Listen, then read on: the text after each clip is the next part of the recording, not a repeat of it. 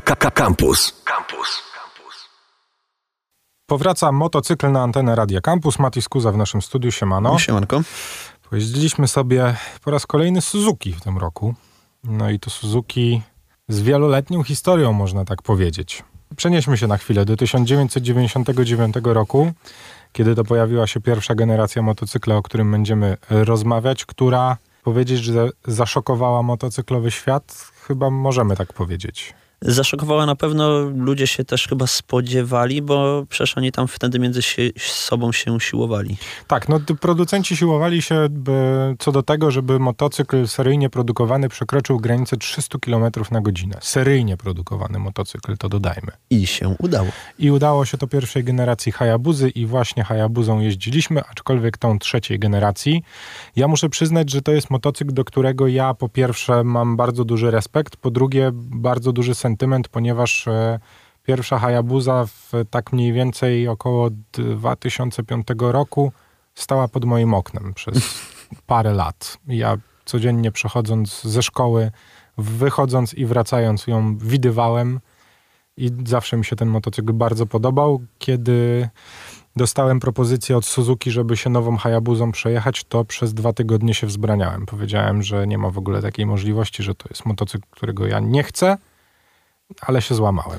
No ja, ja też się go obawiałem, też z Hayabusą mam takie fajne wspomnienie, jak graliśmy z bratem w takie karty o motocyklach i zawsze było, dobra, to teraz najszybszy motocykl, no i było wiadomo, że zawsze Hayabusa wygra. Tak musiało być. No, no i co możemy wam powiedzieć? Dostaliśmy Hayabusę na tydzień, trochę nią pojeździliśmy, zawsze zaczynamy od tego samego, czyli od tego, czy nam się podoba. Dodajmy, że dostaliśmy ją w wersji kolorystycznej srebrna strzała, Silver Arrow. Tak, srebrno-niebieskie. Przepraszam, srebrno-czerwone. Tak.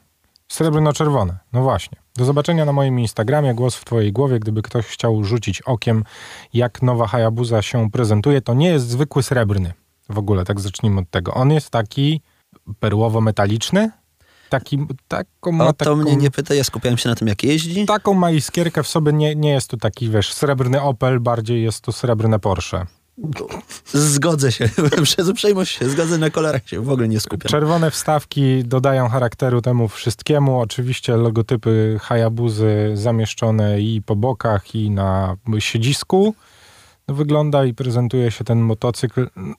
A nie wiem, czy, czy, czy uwagę... powiedzieć, że on jest ładny? On jest bardzo nietypowy, jest bardzo nowoczesny, jest bardzo agresywny, Agresywny chyba nie jest. Agresywny nie jest i bardzo dużo nowoczesności wsadzili do tak naprawdę starej bryły i do ogólnego starego wyglądu. Nie powiedziałbym nawet, że on jest taki super nowoczesny. Okej, okay, no wstawili te nowe lampy, przód, tył, to jasne, czy, czy no, zegary, no tak, ale no. bryły w gruncie rzeczy chyba za bardzo nie zmienili. Znaczy ja mam też trochę wrażenie, że to jest e, coś, od czego Suzuki nie może uciec, bo gdyby za bardzo namieszała w wyglądzie Hayabuzy, to by to już, już nie była Hayabuza, nie? Jednak ten motocykl jest tak charakterystyczny, jego bryła jest tak charakterystyczna, że trochę nie ma co tam zmieniać. No jednak to jest podstawa ich historii, takiej ogólnie znanej w tym momencie, więc nawet chyba nie chcą uciekać od tego, bo mają czym się chwalić. Hayabusa, czyli jastrząb po japońsku. To Prawdopodobne. Warto, warto dodać, no i ten motocykl faktycznie zachowuje się jak szale, szaleniec na drodze. Jakie miałeś pierwsze wrażenie po... Znaczy to może ja najpierw o moim pierwszym wrażeniu. Proszę, bo... jeździłeś pierwszy, to tak. opowiadaj. I był to w ogóle motocykl, do którego ja naprawdę podszedłem z bardzo dużą dozą mm, respektu, tak chyba należy powiedzieć, z którym na początku obchodziłem się bardzo łagodnie, któremu dałem czasu trochę na to, żeby no, żeby i on do mnie się przyzwyczaił, i ja do niego. Miałem takie mm. wrażenie, że to nie jest tylko przyjaźń mężczyzny z maszyną, tylko że działa to też w drugą stronę. Jakby traktowałem go jak starszego kolegę. Chciałem, żeby mnie polubił. Takie miałem trochę wrażenie. I faktycznie było tak, że po kilkunastu minutach trochę żeśmy się polubili, po kilku godzinach żeśmy się zakolegowali. Czy jest to przyjaźń, czy miłość, to pewno okaże się na koniec naszej rozmowy. No ja tutaj asekuracyjnie, jak zresztą chyba póki co przy prawie każdym motocyklu, starałem się nie czytać jakichś tam opinii, recenzji, nawet specyfikacji, żeby się nie sugerować, no bo po co. Wsiadłem. I pojechałem. I pojechałem. I byłem w szoku. Tak, jest to bardzo, znaczy, czy da się na tym motocyklu jeździć kulturalnie? Trochę tak, się da. Tak, jak najbardziej, gdy używasz pierwszych dwóch biegów. Trzeba też dodać, że na pierwszym biegu da się stracić prawo jazdy. I to warto zaznaczyć. Tak, jest to maszyna, która ma 190 koni. 1340 cm3 silnika. Jeżeli ktoś lubi cyferki, to od 0 do setki w 3,2 sekundy. Samochodów, które są w stanie na ulicy przebić Hayabuzę, podejrzewam, że jest poniżej 10 w Warszawie. W sensie modeli. A, modeli to tak. W sensie, no bo zapewne jak jeździ kilka Tesli X, no to jakby nie liczę, no ale Tak czy inaczej, biorąc pod potwór. uwagę modele, podejrzewam, że jest 10 samochodów w Warszawie, które są w stanie przebić, jeżeli mówimy o modelu. Jest to po prostu maszyna stworzona do tego, żeby rozwijać bardzo szybko, bardzo szybkie prędkości. Do 200 km poniżej dychy. To I to grubo poniżej dychy. A czy, oczywiście mówimy o wynikach, które podaje producent. Yy, trzeba pamiętać też o tym, że producent sprawdzał to na torze e, Tak, przez no profesjonalnego jeźdźca, co, nie zmienia faktu, że jest szybki. Da się na tym motocyklu bardzo szybko, bardzo szybko jechać. To Oj, tak. trzeba powiedzieć. Cały czas w dzisiejszym motocyklu omawiamy Hayabuzę z 2021 roku, którą sobie trochę pojeździliśmy. Mówić o silniku, mówić o osiągach moglibyśmy bardzo dużo, ale tak na dobrą sprawę nikogo to nie interesuje. Powiedzieliśmy nieco o wyglądzie. Jeżeli chodzi o wygląd, to powinniśmy wspomnieć jeszcze o zegarach, bo o nich zazwyczaj mówimy. Zazwyczaj któryś z nas się do tych zegarów przyczepia. Czy ty się przyczepisz? Nie. W szoku jestem, nie w przeciwieństwie do tego, co robiłem w wypadku e, V-Stromów No. i co robiłem przy GSX-ie, albo zrobiłbym, to, to tutaj nie. Czytelnie, ładnie, fajnie, tak Połączenie, jak być powinno. Połączenie klasyki z nowoczesnością, bo też trzeba to dodać, że zegary od prędkości i obrotów są klasycznym zegarem wskazówkowym. Tak, zwykły analog, jest to superanckie, wygląda to przepięknie. W środku dostajemy jeszcze ekranik, na którym mamy cały komputer pokładowy z miliardem opcji do ustawienia. No i czymś, co mnie urzekło, czyli wskaźnikiem pochylenia motocykla. Tak, bawiliśmy się to. Jest, to jest w ogóle niesamowite, że w trakcie jazdy motocykl pokazuje ci, jak bardzo go pochyliłeś na lewo i na prawo. Uważam, to jest genialne. Oczywiście to jest tylko to bajer, bajer, który no. ci przejdzie pewnie po w pierwszym miesiącu, dwóch posiadania takiej maszyny, ale tak, jak najbardziej. Na, jak, jak możesz sobie popatrzeć na teście, bardzo fajna opcja e, i no jednak Hayabusa też jest motocyklem do jazdy po torze, tam wydaje mi się, że można z tego skorzystać. Czy Hayabusa jest motocyklem do jazdy po torze? Tak, tylko Hmm. nie po polskich torach. po Nürburgringu. Otóż No, a może po Nürburgringu nie, ale na Mugello na pewno by się sprawdziło. No, tu nie, nie, nie można powiedzieć, że nie. Co do jazdy w mieście takim motocyklem, to tak jak powiedzieliśmy, trzeba po pierwsze mieć trochę oleju w głowie, żeby za szybko nie stracić prawa jazdy, bo na tym motocyklu jest to banalnie proste i może zrobić to średnio rozgarnięty motocyklista. Po drugie, trzeba być na tyle ogarniętym, żeby motocykl nie uciekł nam spod tyłka. Duża ilość elektroniki nas na szczęście dość mocno ratuje, bo i ABS, i kontrola trakcji, ABS w pochyleniu, no cały zestaw. No, bajerów jest tyle, ile można wcisnąć, ponieważ Tak. jest to model z najwyższej półki. No, mówmy się, nie jest to model ekonomiczny, jest to model z topu topów topów. No, wiadomo, że są droższe, ale nie ukrywajmy, że Hayabusa jest po prostu motocyklem klasy AAA. Oj tak. Hayabusa jest też motocyklem, który jest po prostu duży. Jest masywny, ja się czułem na nim rozmiarowo tak w sam raz, a przebijam 1,90 m. Niewiele, ale przebijam. Ja też w tych granicach mój wzrost mniej więcej się plasuje, aczkolwiek e, no, trzeba powiedzieć, że bardzo dobrze się działo mi się na Hayabusie. Nie jest to też najlżejszy motocykl sportowy na rynku. Oni chyba też... nie nastawiali się w ogóle na masę. Tam mamy Nie, jakoś no. 250-260 kg, coś w tych granicach. Jest jedna bardzo ważna rzecz, który, o której zapomnieliśmy powiedzieć, bo na początku wystawiliśmy Hayabusie laurkę i powiedzieliśmy o tym, że był to niegdyś najszybszy motocykl na rynku. Trzeba dodać, że już nie jest. I mimo tego, że to jest nowa generacja, to nie jest to najszybszy motocykl na rynku i dobrze, żeby to wybrzmiało. Tak, jak najbardziej. Oni go ograniczyli e, po tym, jak była ta walka marek, to znaczy Suzuki, e, Hondy, Kawasaki, kto tam jeszcze? No, chyba wszyscy w gruncie rzeczy. Najważniejszy. A, Ale na, na pewno czwórka japońska walczyła. E, oni ustalili między sobą, że motocykle mają nie przekraczać prędkości 299, Tak. znaczy 300 km na godzinę, dlatego większość motocykli jest skastrowana komputerowo do 299. Tak jest też w tym wypadku. Otóż to. Znaczy tak przynajmniej nie jest napisane.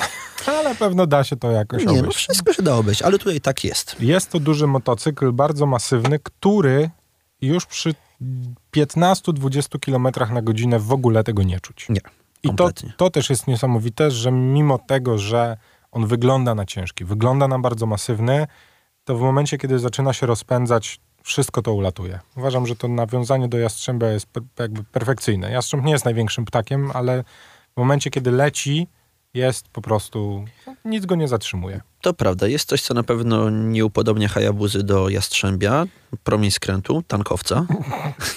No tak, no jeżeli Przy- parkingówki, to ciężka Tak, sprawa. To, to, to no. nie jest motocykl do poruszania się po mieście, ale no, tam Znaczy, masa no, znika, słuchaj. a też na zakrętach robi taką robotę. To trzeba powiedzieć, że ten motocykl sam się składa. I to Tak. też jest... e, Tutaj oczywiście trzeba zrobić duży ukłon w kierunku producentów opon.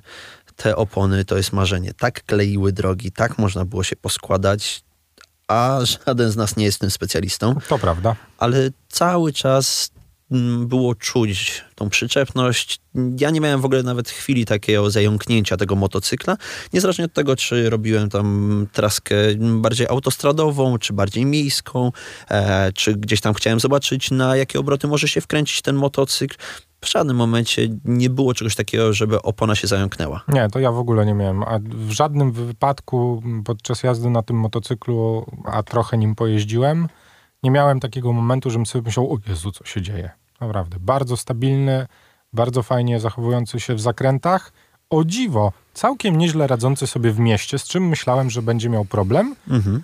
Jeździłem na motocyklach, którymi gorzej mi się poruszało w mieście i to też warto zaznaczyć. Mhm. Jedyne, do czego bym się przyczepił, to jednak mimo wszystko pozycja na tym motocyklu. Bo ja na początku miałem z nią największy problem, że jest to motocykl, który wymusza na tobie to, żebyś cały czas był schowany.